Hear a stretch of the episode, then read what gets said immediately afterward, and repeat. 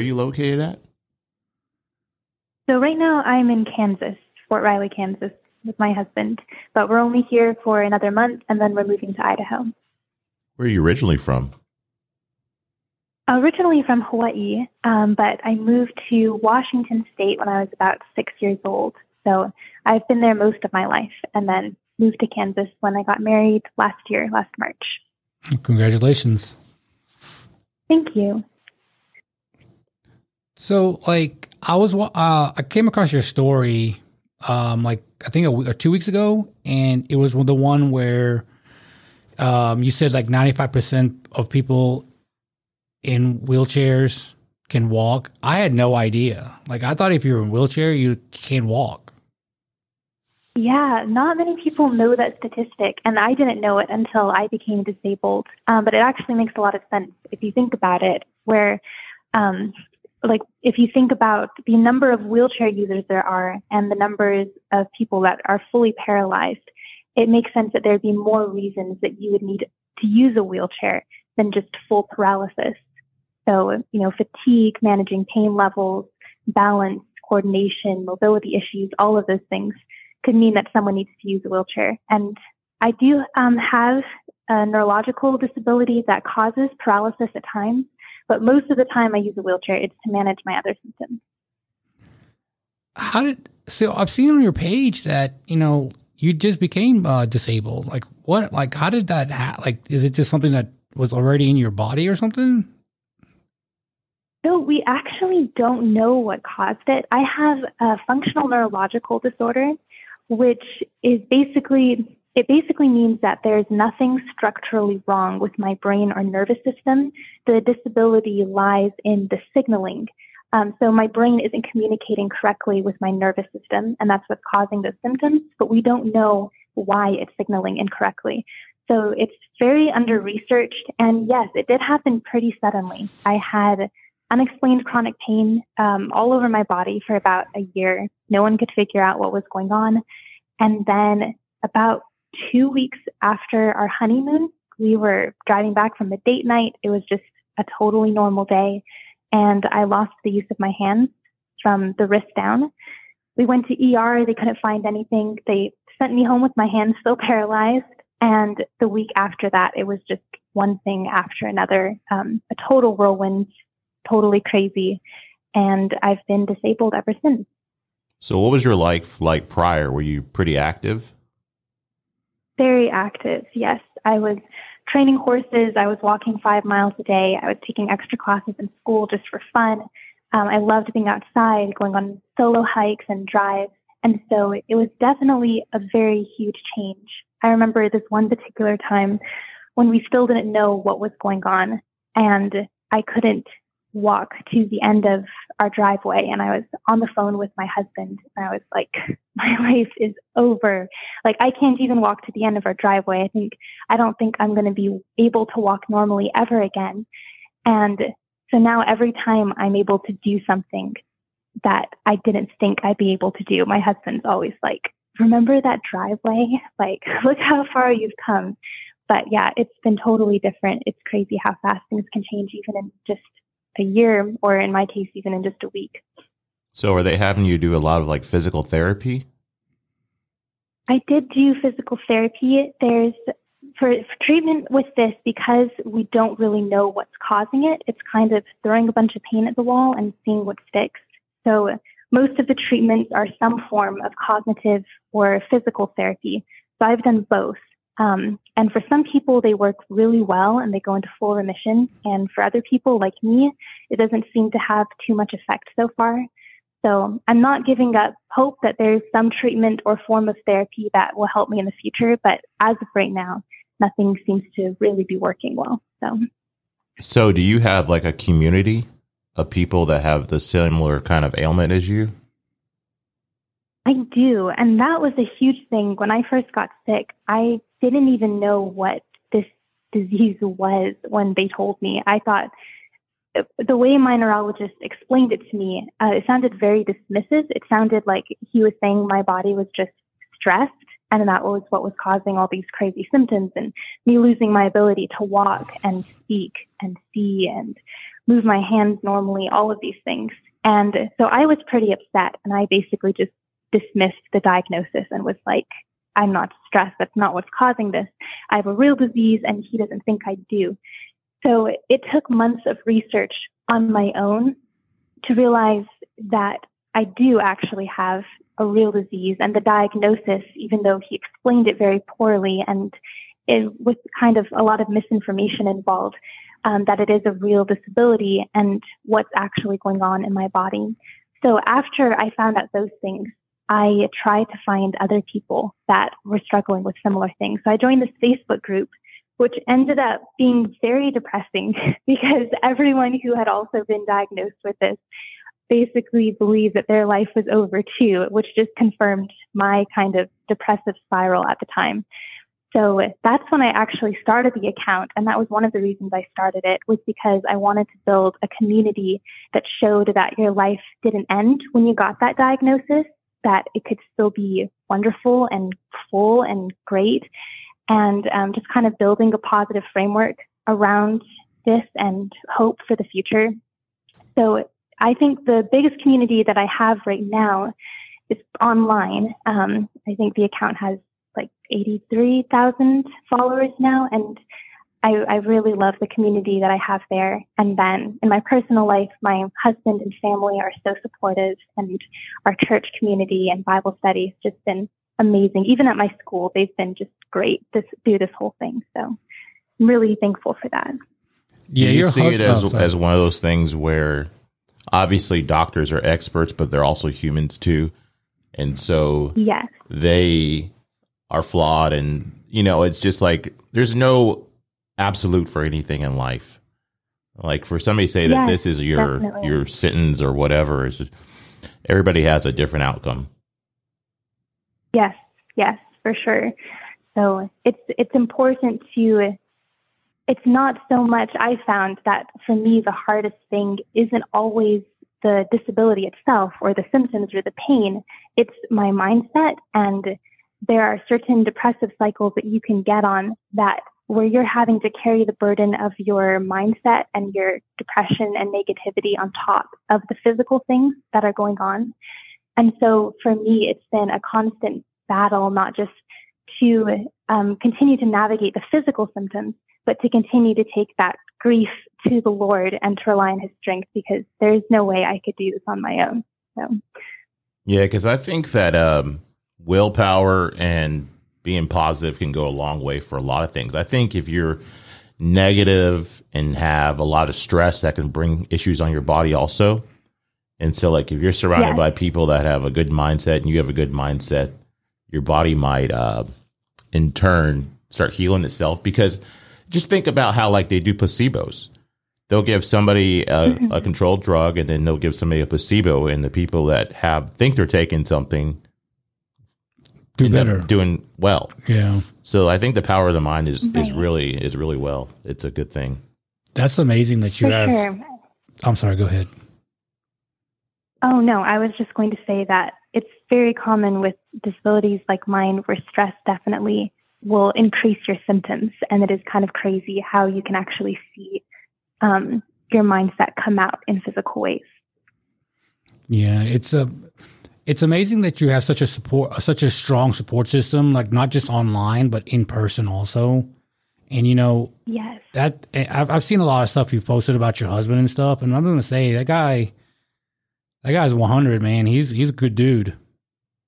Oh, yes, he is amazing. And I'm so thankful for him and for everyone else who's supportive. I know that um, that's something a lot of people don't have. And uh, having a chronic illness can be extremely isolating, especially if you don't have ways or access to be able to go out and socialize and be with people like you would if you were healthy.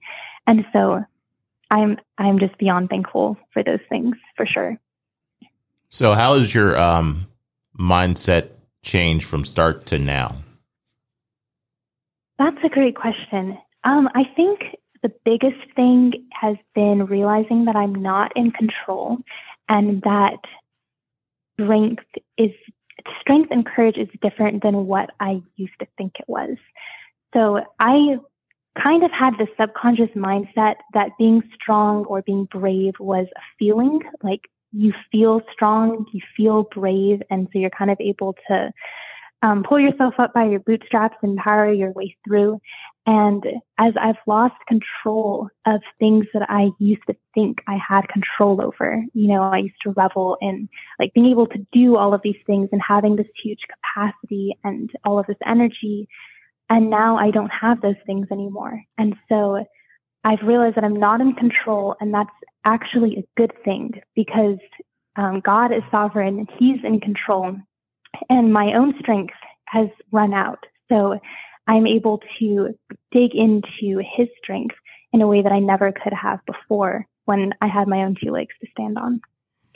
Do you feel that you have more empathy for people now since you're going through something? Oh, absolutely. I think that um, the way our culture looks at disability or chronic illness, or even just suffering in general, grief, pain, whatever, whatever that form of suffering is, we feel very uncomfortable um, in the presence of pain that we're not able to fix. And so our natural impulse is to want to say, Oh, I know exactly how you feel, even if we've never actually experienced anything similar to that. Or, you know, I experienced something like this in the past or try to offer advice on how to fix it, but not all things can be fixed. And so I think that I've learned empathy in a different way in that I've learned more how to just sit with people in their pain and their suffering, um, to point them to hope, but not in like a, you know, pat them on the head, give some kind of proverbial advice to them, but to give them hope, knowing that it's okay to be in that hard place. It's okay to grieve. Um, and to look for something bigger than yourself to fasten your grasp on. And also, um, not to be as awkward around pain and suffering. That's something that we can feel really awkward around because we just feel so helpless and we don't know what to do or what to say. And so, coming to a better understanding of you don't, you know, you don't need to be awkward around someone in a wheelchair. Like they're just like you and knowing how to interact with people who have all of these different stories and these different pains in the past, but realizing that we all need the same things. We all need the same hope and strength. And so being able to come alongside people like that has been a huge blessing. Yeah, I think that's a that's a good outlook because like I said, I think a lot of people just think that a disability is one thing and not another. Like um yes. it's very case by case. Like like physical, it might not be emotionally, like mentally. It just Yeah, it can be it just yeah. it can be like anything like in life. It's uh very broad spectrum. And to have yes. like these yeah, glasses that think that this person just because they're in a wheelchair is disabled and somebody that has a cane or something is not as level, same disabled as other mm-hmm. disabled as other person is kind of ignorant to think. But I think it's kind of way we've yeah. been we've yeah. been conditioned. So people like you can shine a light on what different faces of disability are for everybody else to see. Yeah, absolutely. And um, I mean, I get a lot of comments or messages from people who are disabled themselves and they feel that that pressure of comparison where they'll reach out and they begin the conversation by saying, so I'm not as sick as you are, but I'm struggling in this way. And it's like, no, you don't have to compare. Like there are, you know, you see a tiny snippet of my life online and, you know, there, I use a wheelchair every day and I use mobility aid every day, but there are moments where I don't need either of those things. And so you get a tiny snippet of someone's life online and you compare it to your hardest or your best moments, but that's not how anyone's life really is. Um, and you can't, no matter how hard you try, you can't authentically show all of your life over the internet to someone. And so that level of comparison and that, that pressure that we put on ourselves to, um, to validate our own suffering isn't actually how suffering works because pain is just pain and the hope is the same either way. And so it's I think it's important that that stigma is removed around suffering, around disability, whether it's mental or physical or grief, whatever that is, um, because that's really the only way that we're able to reach out for help, and that's the only way we're able to help others. Yeah, I think uh, we as people need to have a reset where, especially like on online, where people are just nasty. Um, I mm-hmm. think it mm-hmm. needs to be more of just kindness because, like you said, you only see a snippet of somebody's life. You don't know yes. what is a highlight reel or what they're actually going through. And for people to say, yes, you know, definitely. nasty things to people, and it's just like I always go back to why are they saying that? Is is something wrong with them or generally you don't want to put somebody down if you're doing well in life. You want to see them go right. up. So generally, people like that they they have pain, so they want to make inflict pain on somebody else. Because I did see, yeah. like, he just sent yeah, me your profile, and I saw some of the comments that you had put in the in the title or in, on the video itself. And it's just like, why would somebody mm-hmm. say something like that? Somebody yeah. you don't even know, let alone somebody you. Yeah, know. yeah, right. Yes, I get a lot of interesting comments, and I put the most mild ones on my videos because um, I don't want to trigger anyone else. Or, but yeah, it's very interesting what people feel the liberty to say to someone that they don't even know, um, or to speak into a life that they have no experience with. But I've noticed even with mental illness, you know, there's a lot of stigma surrounding mental illness as well. And sometimes I'll have people reach out and say, I relate to this video, and I know that you're physically disabled and I'm only mentally disabled, but I resonate so much with this. And honestly, I've struggled with mental illness long before I struggled with physical disability. And sometimes it's just as debilitating, if not more for me. So, um, again, it's like, it's that, that pressure of comparison. We try to compare pain, but that's that's not what's supposed to be compared. What were some of the steps you took for your mental health? Um, I have thought a lot of counseling. I God put this wonderful lady in my life who was able to give me some real biblical counseling after um, trying a lot of different therapists that really weren't helping me that much. And my husband has helped me a lot. Um, it's honestly, it's something I still struggle with but I'm learning how to navigate um, and find ways to to stop the spiral before it happens and to kind of recognize, okay, I'm, I'm starting to spiral into that depressive state. And it's not always something that you can just stop. You know, it's sometimes it's chemical or emotional, and it's not like it's wrong to feel those things. Um, but I don't want to reach a point of despair again like I have in the past. And so a lot of my hardest battles have been lying flat on my back, you know, in bed in the dark and just crying out to the Lord and um, just taking that grief to Him. And that's honestly the only way that I've made it this far. But there are things that I do every day where um, I don't know if you've seen like on the stories on Instagram, but I do something called Smile from a Seat, which is basically um, like a question box every day where I ask people to submit something that they're thankful for that made them smile. And so a lot of people have said that trying to search for those positives it has been really helpful to them. And I found that's helpful for me too, because our brain is constantly trying to confirm the things that we believe. And so if I go about my life thinking, this is awful and I'm in pain all the time and is this even worth it?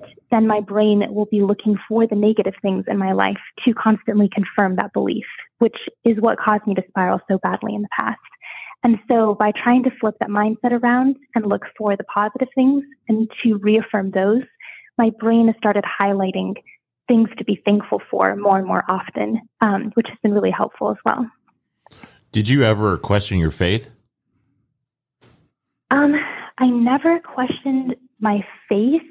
I have had periods of struggle where I've questioned um, God's love for me or if how God looked at me where I felt like I was being punished. And um, that that was extremely difficult. And I think that sometimes in dark moments, that's a very easy place to reach.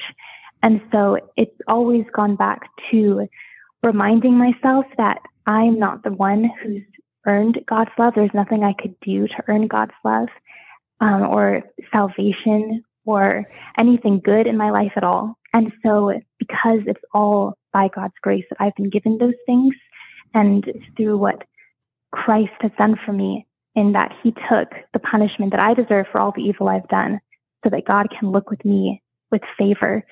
Um, that means that that favor can't waver by anything that I've done or haven't done. It's always there. It's always steadfast on me. And so no matter what I'm going through in my life, God will always look at me with love. And so reminding myself of that, you know, I feel broken all the time, or I feel weak, or I feel helpless. And in myself, I am those things. But in God, I am loved and I'm whole. And um, one day, all of this pain will be redeemed and turned to glory. So, do you look at it basically like God doesn't give you anything that you can't handle? No, God definitely gives me things I can't handle, but He doesn't give me anything He can't handle. Um, and so when I reached the end of my own strength, which ended a long time ago, that means that I have nothing else to do but to fall on God's strength. And because of my suffering, I've been able to um, have access to God's strength in a way that I never could have if I hadn't reached the end of my own strength. Does that make sense? So, where do you think you would be at right now if you didn't have faith? Honestly, I don't think I would still be alive. And I, I don't say that in a trite way, um, but just knowing my own weakness and futility and ways I've struggled in the past where I've reached what I've thought to be the end, um, even with my faith, it's it's always been my faith that's pulled me out of that. God's faithfulness to me that's pulled me out of that. So I I don't even think I would be here. But if I was still here, um, I think I would be much more bitter and broken than I am now because I would constantly be trying to harden myself to my own suffering because um, life is too hard to take straight. So, um, in trying to pull myself up by my own bootstraps, I think I would just end up receding into myself more and more because that's my natural tendency to kind of isolate and shut myself off from what's hard. So, have you always been religious? Raised in a religious home. Um, I wasn't born a Christian. I don't think anyone's born a Christian, but I became a Christian at a very young age, and there have been periods of struggle where I've um, doubted and learned and grown, but I've never. I don't remember a time where I didn't believe in God. Yeah, I know a lot of people that they uh, they find a lot of comfort in being in God or with God. Mm-hmm. And so, like, I yeah. think if it's one of those things that helps people out, I don't see a problem with it. I mean, it's not doing detriment to anybody. So, I mean, if it's mm-hmm. if it's bringing you strength, that's a good thing, right? 100%. Yeah, definitely. So, as far as your community goes, um, what are some of the things like people have told you that your videos and, and messages have brought them? Um, for a lot of people, it's been confidence. And so, like when I first got a mobility aid, especially as a young person, it was very um, awkward and I felt very insecure using it in public. And people do stare and they make rude comments or ask invasive questions. And so it's hard enough to kind of navigate that insecurity on your own in the open, and then even harder to navigate other people's perception of that.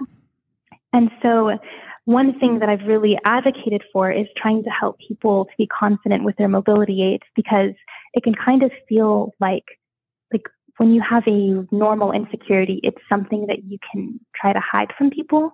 But with a disability, it feels like your insecurity is just out in the open and it's the first thing everyone sees.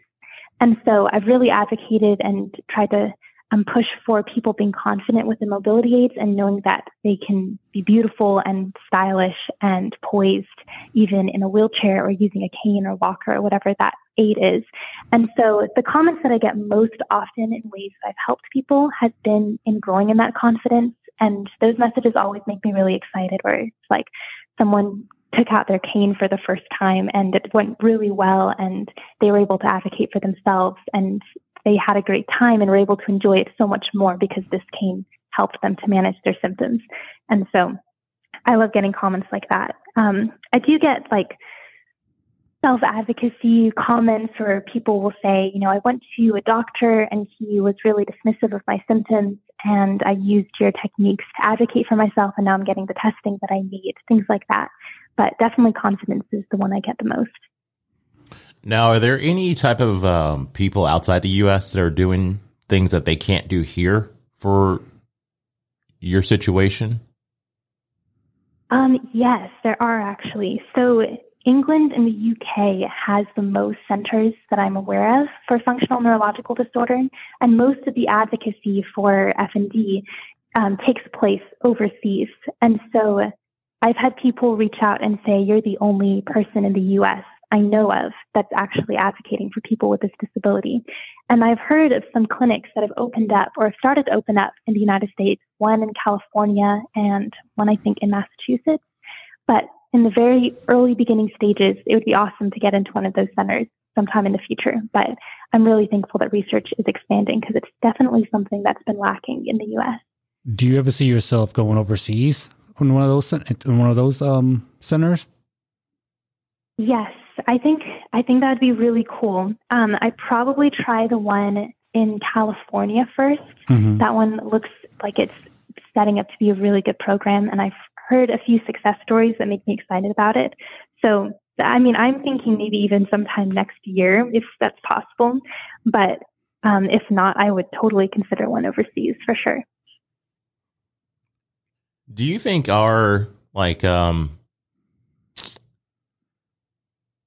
what is the word I'm looking for? Like our healthcare system uh is holding back a lot of people from being healed from some of the ailments that they have? I think one of the the struggles with the healthcare system is that a lot of people so what typically ends up happening is someone gets sick right or starts having weird symptoms they don't have immediate access to healthcare because healthcare is expensive so they wait for their symptoms to get worse and worse and worse hoping that they go away and then eventually it's emergency level pain or mobility issues or whatever happens, like when my hands became paralyzed, and they are rushed to ER. But because it's been a chronic condition and it's not life threatening, ER can't do anything for them. So it sends them home. And then that vicious cycle repeats. So that's one of the issues is people aren't able to get in early enough. And I'm not saying that's the healthcare problem. I think that there's a lot of changes in the entire system that would need to take place to get people access to that healthcare. But um, that is definitely one thing that's stopping people from getting the treatment they need. And another thing is when they do go in, um, doctors can be very dismissive, especially to women, but both to men and women, when testing, like initial testing, comes back clear. And so for me, like they ran an initial CT scan and an EKG, and they're like, okay, that looks fine, so you're fine.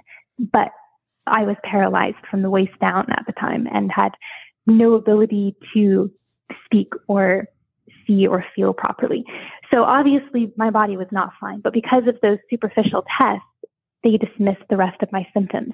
And so I think we need more medical doctors that are humble enough to say, I don't know what's going on, but we're going to help you, and who actually, who truly believe their patients and are willing to dig beyond those initial tests or to refer them to someone who is willing to dig beyond those initial tests to get them the help they need. And so it's a lot easier for a patient to get treatment if a doctor is kind of able to walk with them through that whole process and is willing to admit what they don't know and dig into that research.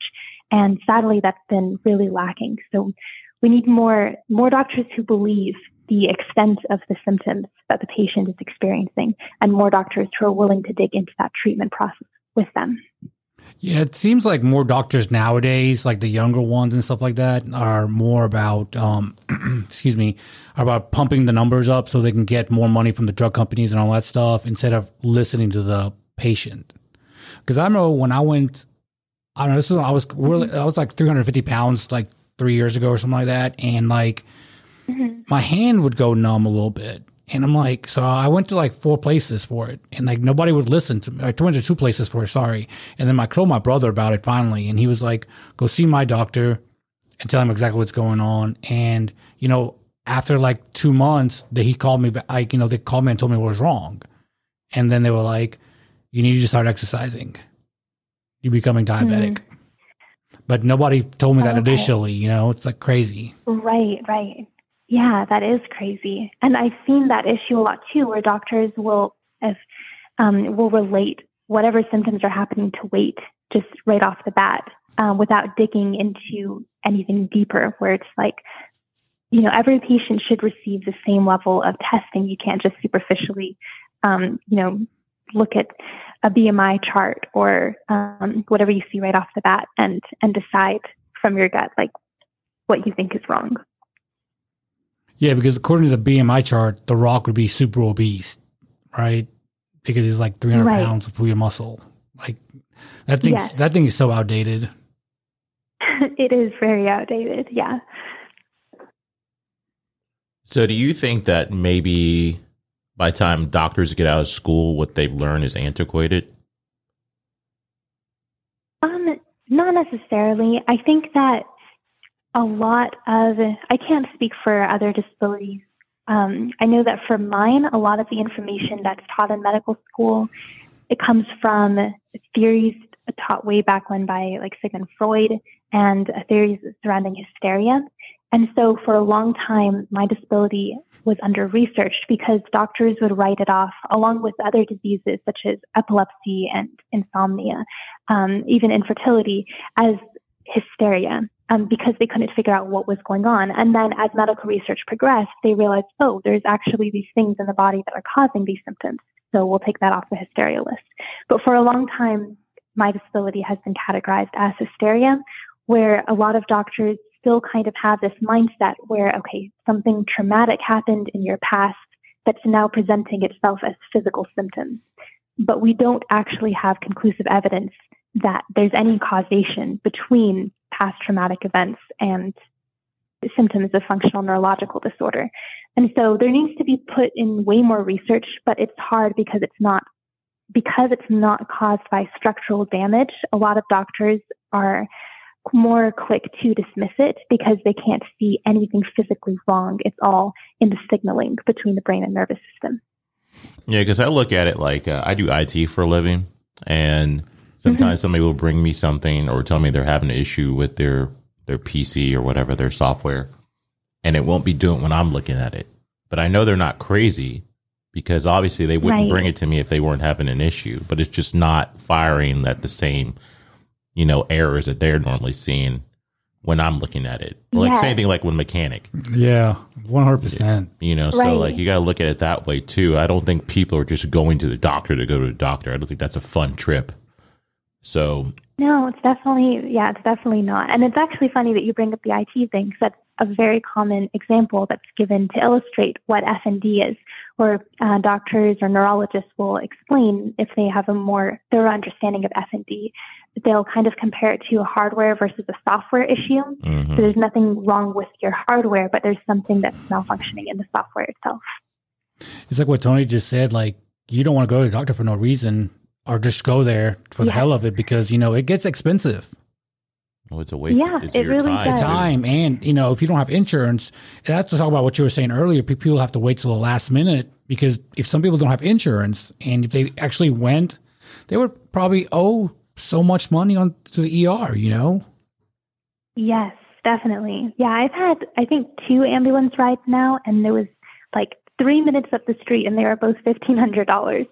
So it gets expensive fast, and I don't think many people have the time, energy, or desire to fake a disability, um, especially being that there's very little societal or medicinal payoff for that. So, Raul mentioned something. I guess when one of your post people do question legitimacy of your disability. Oh yeah. Yes, yes, they definitely do, and I think a lot of disabilities are called into question. Um, but I've, it's kind of one of those things where you advocate for yourself as much as you can and you share as much truth and information as you can. But at the end of the day, like I don't need to prove that I'm disabled to anyone in order to use the aids or the resources that I need to to just survive or be safe or independent. And so a lot of those comments used to really bother me and sometimes they do still get to me. But it's I've gotten a lot better at just kind of letting it slide and like, you know, I don't I don't have to prove that I'm disabled to you. And there's some people who aren't willing to understand that and they just kind of close their eyes to it and there's nothing that you could really do to convince them otherwise. Like what do they want you to look like? like the movies maybe? I, I don't know. Yes, I think there, I mean, there is probably some sort of media portrayal that influences what we expect disability or sickness to look like. Or we look at, you know, ourselves when we become sick and like you get the cold or the flu and you're stuck in bed and your nose is all runny and you're all bedraggled for a few days and then you get back to work. But if your entire life you're ill, um, you're not going to want to live like that. And so you know, I'm in pain every single second of day and night, but most people can't tell. And when my pain levels are extremely high, I have to stay at home and no one sees me. And so when they do see me out and about, it's like my pain levels are manageable right now and I'm able to hide them. And this is what I look like when I'm doing that. And then when I get home, I'm going to have to rest and recover because I can take the mask off. And it's been taking a lot of energy to wear it around you. So, how many people in the world would you say are diagnosed with what you have? I've heard the numbers are like one in 100,000. I am not sure. It's the second most common reason people will go to a neurologist after a migraine. And it's about as prevalent as diseases like multiple sclerosis or Parkinson's disease, um, causes very similar symptoms. But um, yeah, I'd have to look and see if those numbers have been updated, but that's the last I've heard. And so, is there a certain age that people start developing this, or is it just abroad anytime in your lifetime you can get it?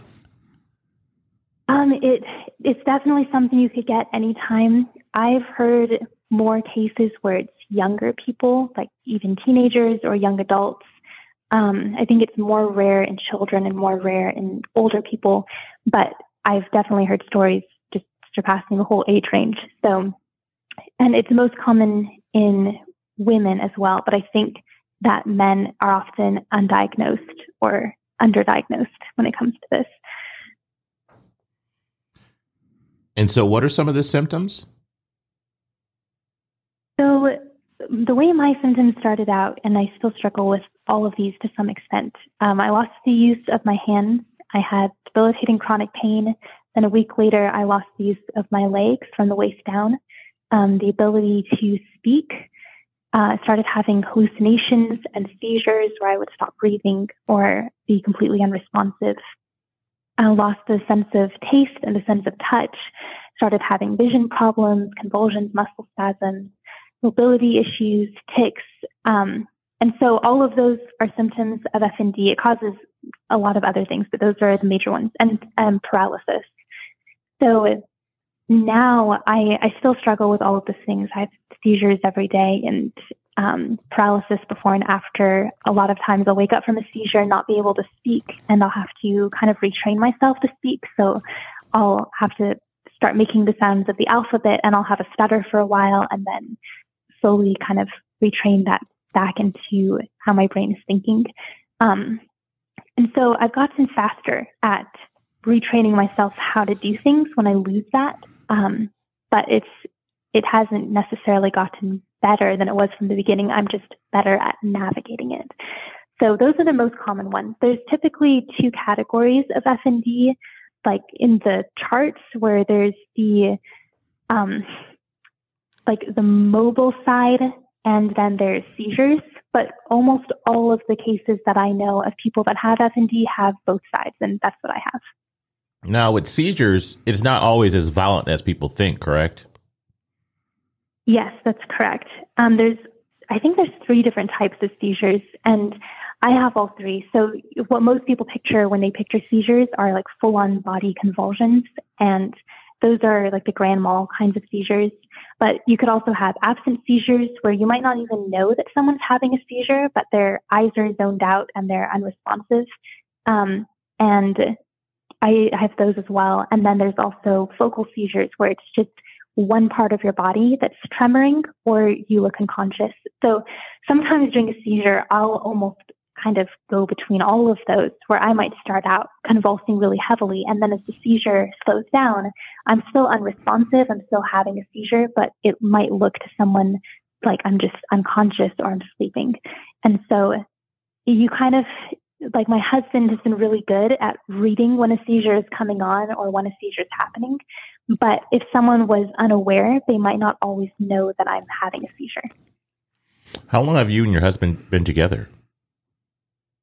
Um, we met five years ago now, just over five years ago, and we've been dating since February 2020, I think. And we got married March of last year. So we've been married about a year and a half. Yeah, that's a real testament to both of you guys to be able to um, still be together with um, all these like trials and tribulations you're going through. Yeah, it's been a wild ride, but you know those vows, sickness and health. Yeah, and I don't think a lot of people. Yeah, a lot of people don't believe in that. They're quick to run when something happens.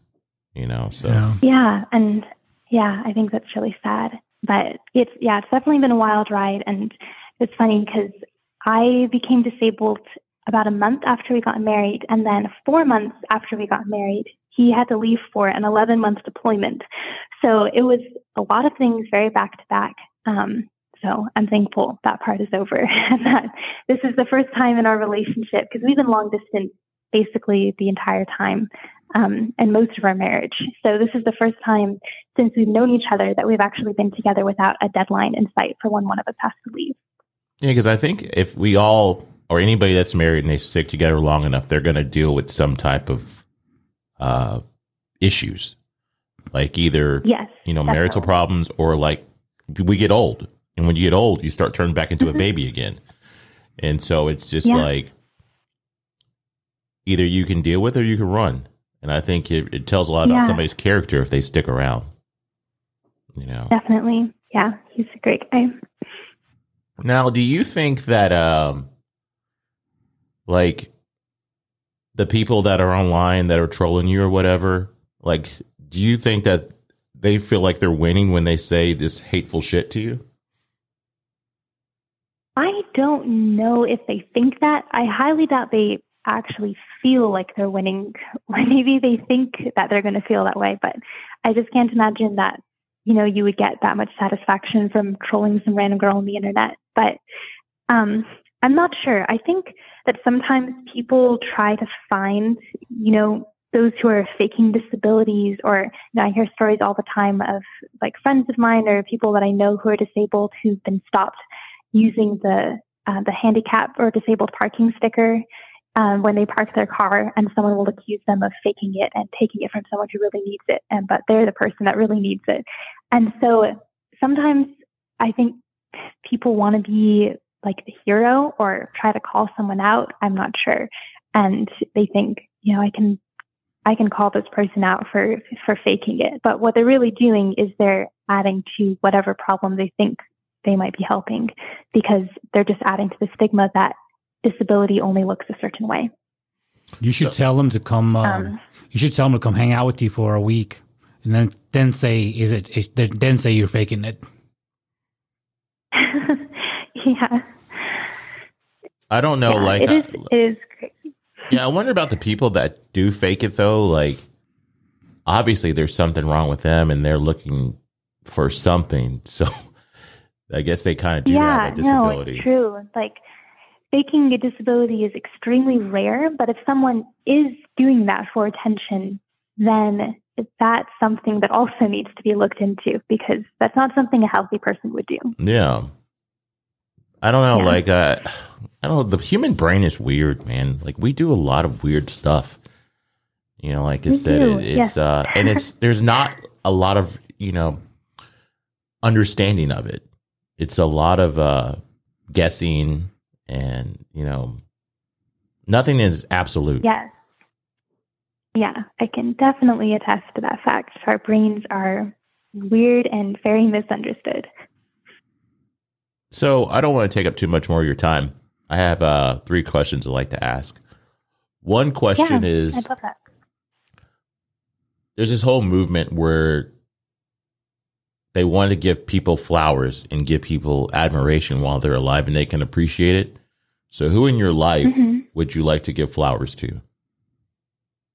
Oh, I love that. Um, honestly, the person I appreciate the most is my husband. Um, I don't know if you'd think it weird if I gave him flowers, but that's definitely who I appreciate most in my life. Um, yeah, I think that's who I'd pick. That's a good one. And the other two questions are what's your advice for people and what mark do you see yourself leaving on the world? Mm, that's a great question. Um, my advice for people, I think, would be you're not as strong as you think you are, and that's okay because there's going to come a point in your life where you realize that and you realize that you don't have all the strength that you used to or that you thought you did. And it feels like the world is turned upside down and the rug has been pulled out from under your feet and you have nowhere to go. Um, and so my biggest advice in that moment is to run to the Lord and for his strength, but also um, to know that your life isn't over in that moment because it will feel like it is. And I'm so glad that I didn't give up um, and that God held me fast in those moments where I really did think it was over because my life is so much more full and beautiful now, even with this disability, than I used to think it ever could be. Wow, that's, that's beautiful. And what uh, what mark do you see yourself leaving on the world? Um, I want to live my whole life in a way that points um, to what the Lord has done for me. I want people to see my joy um, and and ask why I'm still happy, and so that I can tell them. And I think that if I could, like you know, we talk all the time about wanting to change the world, and you know, I think I think that's great. But if I could, if I could change one person's world for the better, and and point them to that same hope and joy that I have, then my whole life would be worth it. That's good. Got one more question. So, like, what would you say to somebody that, at least on the surface, it looks like they're able-bodied, but they're not living up to their full potential? Hmm. Uh, that's a good question. So, when you say looks like they're able-bodied, are you meaning that they're not, or that they are healthy? No, they are healthy. Like as far as we can tell, okay. there's no ailments going on with them, but they're just not. Yeah. They're not because, like you know, it's very rare for us to be born a human in the first place. It's it's a a lot of stuff had to happen for us to even be here. yes, and for sure. For us, some of us to like take life for granted. Like recently, mm-hmm. we live in Memphis. So in the last week, we've had a lady that was kidnapped and killed. We've had this is like made national news. We had a guy doing on a shooting spree. He killed like four people and injured like three. Um, so to me, like everybody's like, man, Memphis is so bad. Like, what's going on with Memphis? And I don't think that. I think there's a lot of positive. There's a lot of good happening here, but obviously the bad's going to be highlighted. I in turn look at that as that just shows us how precious life is. We should do the most with this time we're here. Like, so that's when yeah, I'm like, like, what advice would you have for somebody that isn't living up to their full potential, even though they're granted life every single day they get up? Mm-hmm. Yeah, that's a great question. You know, it's kind of funny because I think the answer is paradoxical in a way. Like, I posted a reel today where I found this old video of myself from two years ago where I was on one of my daily five mile walks and I'm dancing and singing. Um, and I looked at that video and I was like, wow, that's so weird. Like I could actually do that back then. And then I looked at the date and it was March 20th, 2021. And I became disabled March 20th, 2022. So it was exactly one year to the day before I became disabled.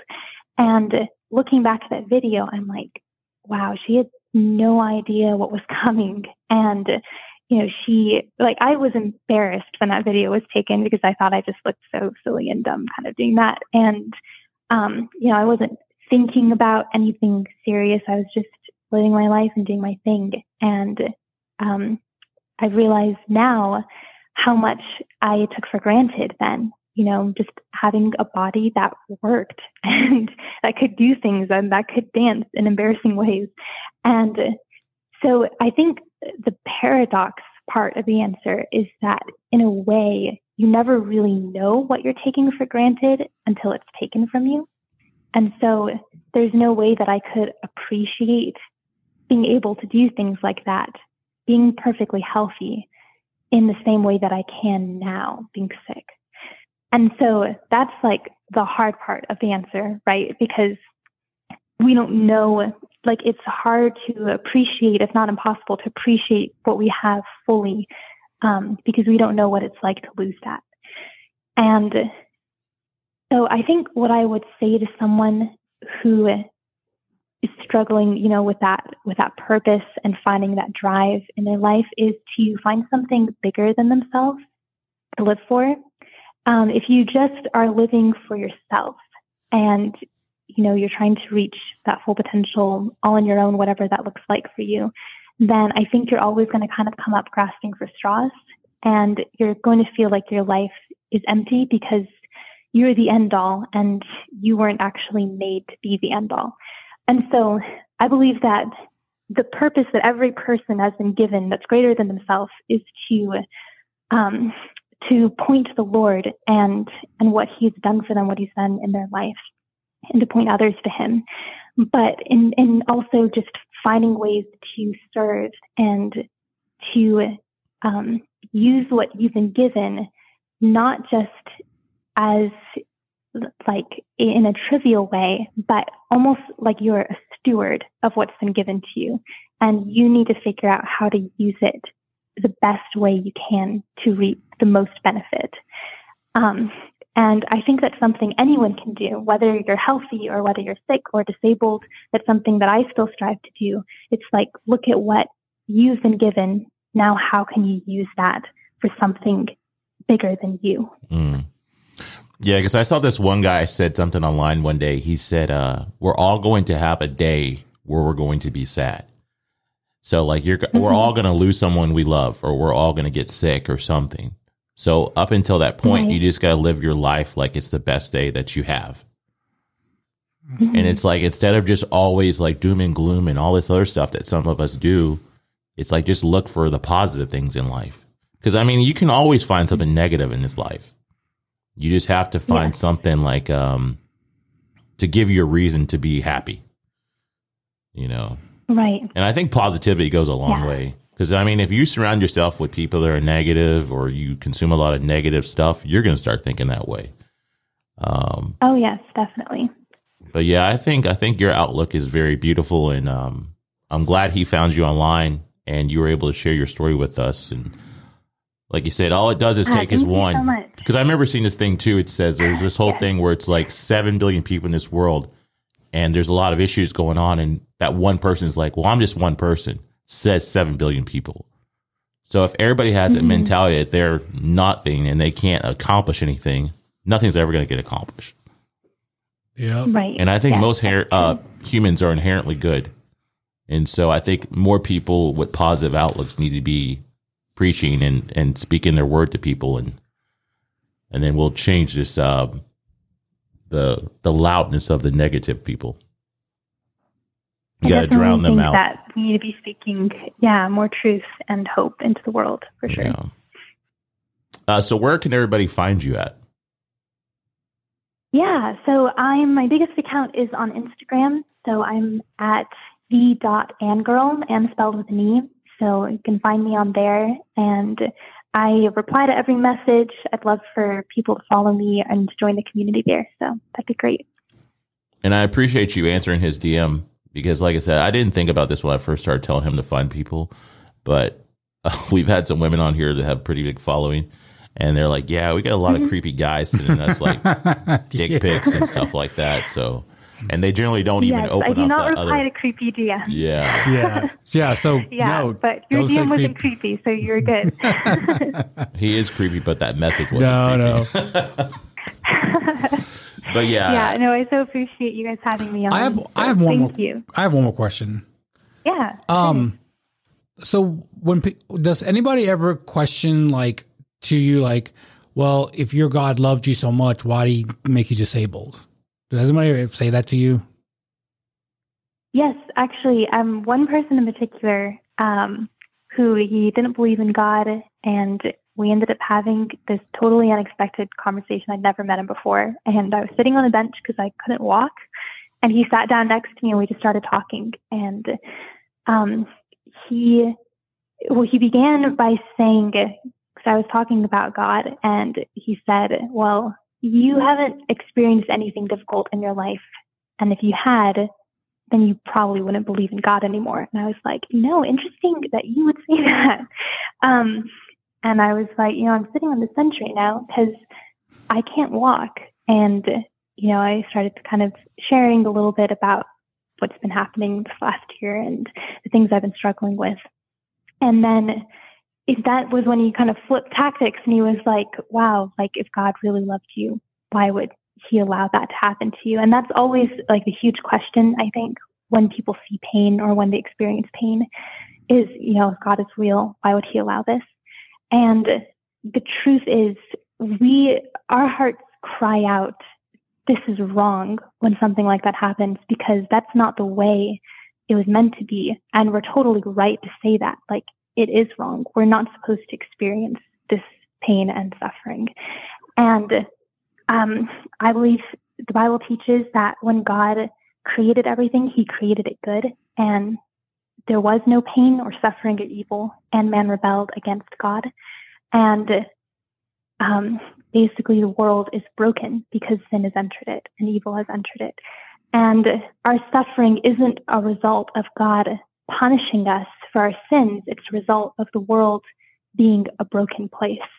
And the hope in that is that God hates that brokenness and that pain as much as we do, more than we do.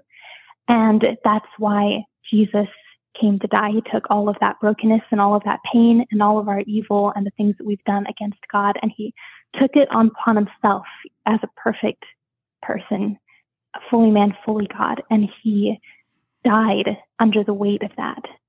And because he took all of that onto himself and bore the punishment for those evil things, we can look forward in our pain and suffering to a day where all of that evil will be done away with and um, and God will conquer it and vanquish it completely. And so my question isn't so much, you know, if God really loved me, why would he allow this to happen? It's more look at you know, the brokenness of this world and the brokenness in my heart. And like, if I am so broken, how could God love me so much to give me that hope that one day this brokenness will be redeemed? And the truth is that He has given me that hope. And so I can rejoice in that, knowing that He hates this more than, even more than I do, and that one day it will end and I'm I'm very excited for that day.